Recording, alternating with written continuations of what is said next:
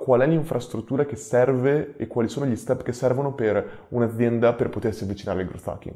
La prima cosa che serve è la mentalità, aver voglia di coinvolgere tutti i tuoi team, anche quelli che tu non consideri importanti. Molte volte si considera il customer care non importante, ma se capiamo che la retention dei nostri utenti e i nostri clienti esistenti sono una cosa importantissima, capiremo che il customer care è fondamentale, molto di più a volte di un team di vendita, un team di marketing e così via. Di conseguenza dobbiamo pensare che tutti i nostri team siano fondamentali per il risultato e essere in grado di coinvolgere tutti loro. Questo è sicuramente una cosa a livello di mentalità. Un'altra cosa che è importantissima è essere, avere degli strumenti analitici per poter misurare quello che facciamo e al tempo stesso è voler misurare quello che facciamo. Un'altra cosa fondamentale.